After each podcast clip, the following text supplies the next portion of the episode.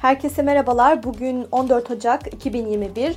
Hazırsanız bugün de dünyada ve Türkiye'de neler yaşanmış? Haydi hep birlikte bir göz atalım. Dünya tarihinde bugün yaşananlar. 14 Ocak 1539. Küba, İspanya'nın sömürgesi oldu. 1814. İskandinav ülkelerinden Norveç, uzun süre Danimarka'ya bağlı kalmıştı. Norveç 14 Ocak 1814 tarihinde Kiev Antlaşması uyarınca İsveç'e bağlanma kararı aldı. Bu beraberlik 1905 yılına kadar sorunsuz şekilde devam etti. Hatta ayrılma esnasında da herhangi bir sorun çıkmadı. 1923 Londra-New York arası ilk telefon görüşmesi yapıldı. 2011 Tunus'ta bir kişinin kendini yakmasıyla başlayan gösterilerin ardından devlet başkanı Zeynel Abidin ülkeden kaçtı, geçiş hükümeti kuruldu. Türkiye tarihinde 14 Ocak'ta yaşananlar 1863 Darülfünun açıldı. Günümüzde İstanbul Üniversitesi olarak hizmet veren köklü yüksek eğitim kurumunun ilk adımı olarak nitelendirilebilecek Darülfünun 14 Ocak 1863'te eğitim hayatına başladı. 1866 Türk tarihinin ilk resimli gazetesi çıktı. Türk tarihinin ilk resimli gazetesi Ayne-i Vatan 14 Ocak 1866'da yayın hayatına başladı. Sahibi Eğribozlu Mehmet Arif Bey'dir. 1923 Zübeyde Hanım öldü. Mustafa Kemal Atatürk'ün annesi Zübeyde Hanım 1922 yılında geldiği Ankara'nın sert iklimine alışamadı ve tedavi için gittiği İzmir'de 14 Ocak 1923 yılında vefat etti. Mezarı İzmir Karşıyaka'dadır. 1987 Vehbi Koç Uluslararası Ticaret Odası'nca dünyada yılın iş adamı seçildi. 1995 ilk kez düzenlenen Uluslararası Nazım Hikmet Şiir Ödülü İstanbul'da yapılan bir törenle Lübnanlı şair Adonis'e verildi. Bugün doğanlar 1850 Fransız romancı Pierre Loti doğdu. 1970 Türk piyanist ve besteci Fazıl Say dünyaya geldi. Bugün yaşama veda edenler